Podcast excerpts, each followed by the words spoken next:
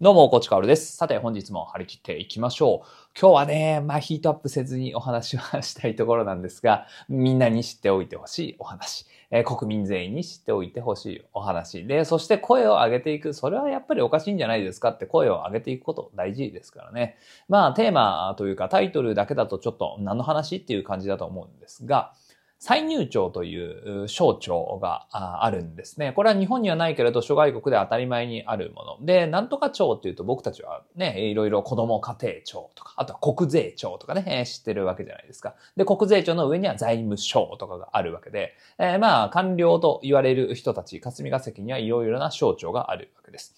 で、諸外国には再入庁といって、社会保険料と税金を徴収して、それをどうやって使っていきますかって考える部署というかね、省庁があるわけですよ。で、これ日本にはないんですね。でも、社会保険料も僕たちは払うし、税金も払うわけだよね。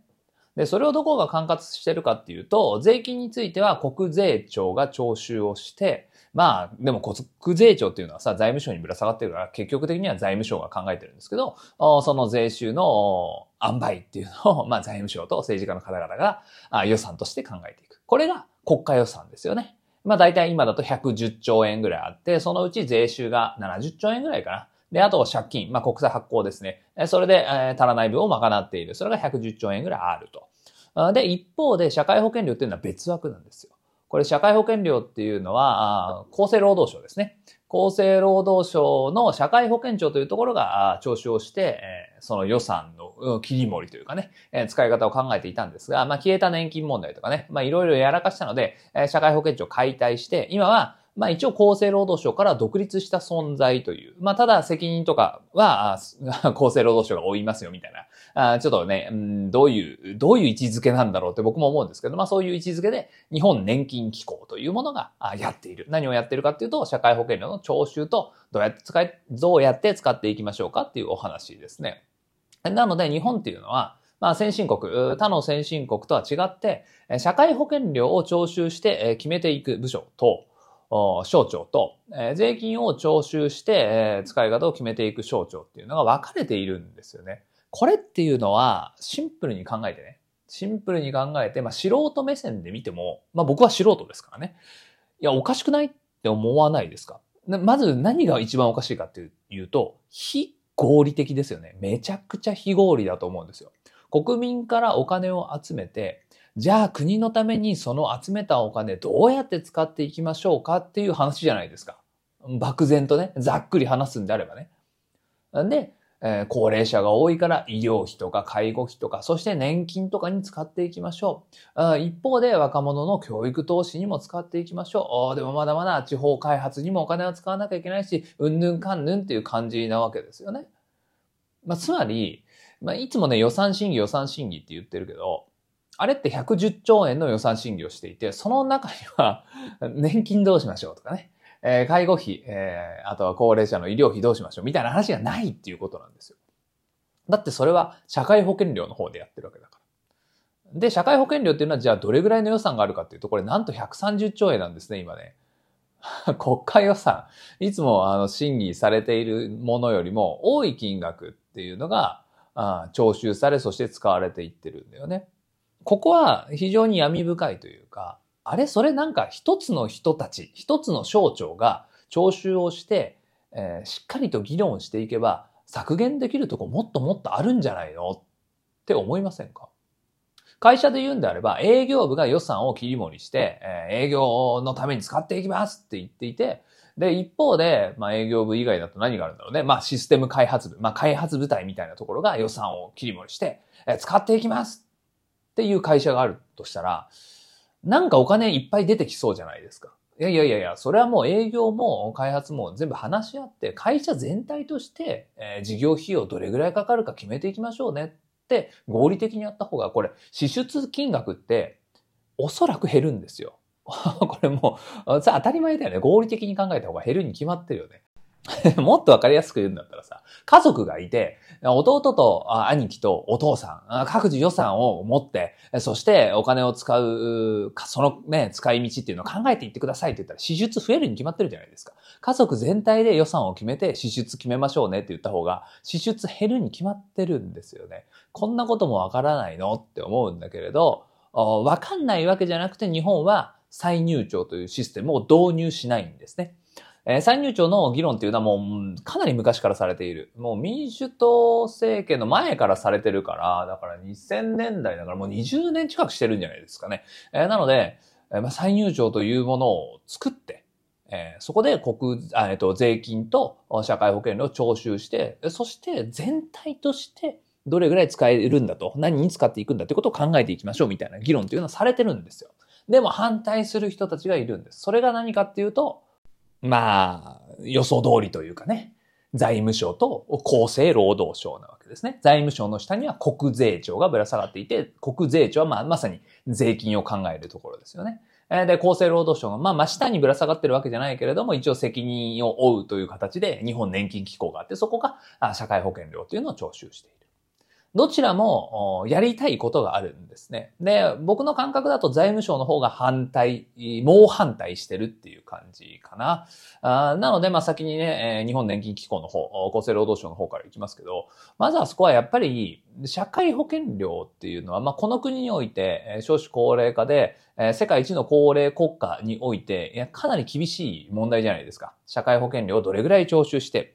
どれぐらい社会保障費として使っていこうみたいなね。これってかなり厳しいんですよ。予算130兆円今あるんですけど、でもこれって予算もオーバーしていて、130兆円を国民から天引きとかで徴収してるわけじゃないんですよね。もう足りないから、もうこれ笑い話だけど、あっちはね、いつも国会で 審議している予算110兆円の方から、社会保険費、あ、社会保障費としてもう何十兆もこっちに来てるんですよ。でそこをお金横断してるんだみたいな。だからもうそれやるぐらいだったら一つにまとめろよって思うんだけれど、でも、やっぱり社会保険料は社会保険料として単独して、まあ、もうちょっと言うと、どんぶりみたいな、どんぶり感情、ズブズブな感じで考えていきたいっていうのが、おそらく厚生労働省の意見なんですね。うん、許しがたいと。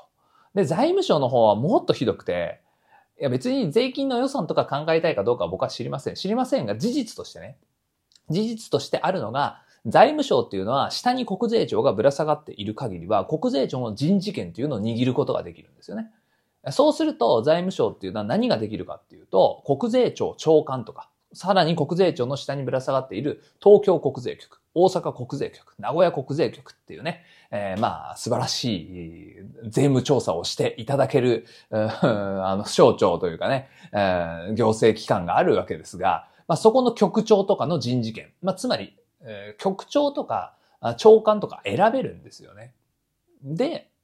あれおかしいなって思うのが、国税庁長官も各国税局長もほとんど叩き上げがいないんですね。国税庁に入庁しました。そこで頑張って頑張ってキャリアを積んで最終的に国税庁長官になりました。なんて人ほとんどいないんですよ。じゃあどういう人が国税庁長官とか局長になっているかっていうと、財務官僚ですね。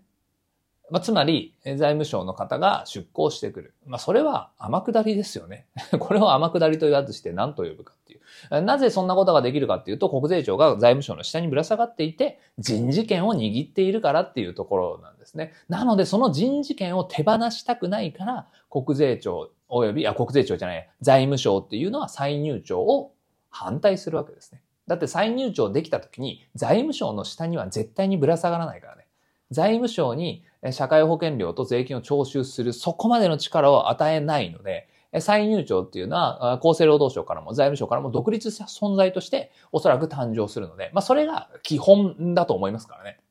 これ再入庁がまさかまさかの財務省の下にぶら下がったらもう日本終わりだと思うんですけど、あでもそんなことはないので、財務省っていうのは反対しているっていうことですね。こういうことはやっぱり学校では教わらないわけですよ。でも、再入庁っていうのはグローバルで言うと当たり前なわけですね。ここをなんか日本は、まあ中枢の人たちですね。霞が関の人たちかな。まあ永田町の人たちはやりたい側かな。政治家の人たちは多分やりたい側になると思うんですけど、めんどくさいからね。一個にまとまってた方がやりやすいので、ね、永田町の方はやりたいなって言ってるんでしょうけど、霞が関の人たちが猛反対をするのでできないということですね。えー、日本国家、日本社会、そしてその予算っていうのをね、我がのね、利益を、私服を肥やすために、うん、使わないでほしいなって、えー、思います。本当にね。だからこういうことは僕たちはね、知っておかなきゃいけないし、まあ、だから今後のね、ニュースの見方としては再入庁に反対してる人っていうのは腹黒い人がいるんじゃないかなと。再入庁に反対する理由なんてないんですからね。だって合理的になって支出減る可能性大なんだから。反対する理由ないんだけど、反対してる人は、あれあれっていう目で見ましょう。うん。それがね、例えば、あ今後ね、もうすぐ来るかもしれない解散総選挙とかの一票にね、関わってくるかもしれませんからね。考え方としてね、えー、自分の立ち位置というかあ、どういうふうに社会を見ていくかっていうか、まあそういうのに参考にしていただけたらなと思います。まあ今日は駆け足で早口でお話ししたので、ちょっとわかりづらいところもあったかと思いますが、まあ今週ね、またここら辺の詳しいところはですね、社会保険料って税金なの？みたいなところは YouTube でも話していきたいなと思いますので、ぜひそちらも確認をしてみてください。さて、最後にお知らせです。えー、大越かわるマネリテ学園公式ブログというものを、まあ、コミュニティのメンバーと一緒にブログやってまして、えー、このブログがね、すこぶる評判がいいんですよ。で、あの、でも全然まだ知られていないというか人に見られていなくて、これもっと宣伝していかなきゃいけないなと思います。で、週に1本もしくは2本ぐらいね、えー、記事を更新してますので、まあ、更新されるたびに紹介していこうかなと思っていて、えー、今週は5月8日、昨日ですね、貯金と投資どっちがいいの？そのバランスの決め方と注意点を紹介みたいな記事がありますので、えー、ぜひこのチャプターに貼っておきますので、えー、確認をしてみてください。で、あとはね、まあ、他にも記事多分50本から60本ぐらいは多分入ってるんじゃないかな。50本ぐらい多分入ってると思います。えー、なので、まあ、全部お金に関する記事ですので、えー、気になる時に、えー、テキストですからね、いつでも読めると思いますから、あ読みやすい記事に仕上げています。図解も使っています。なので、ぜひぜひ確認をしてマネーリテラシーを上げていきましょう。それでは素敵な一日を最後まで聞いてくれたあなたに、幸あれ。じゃあね。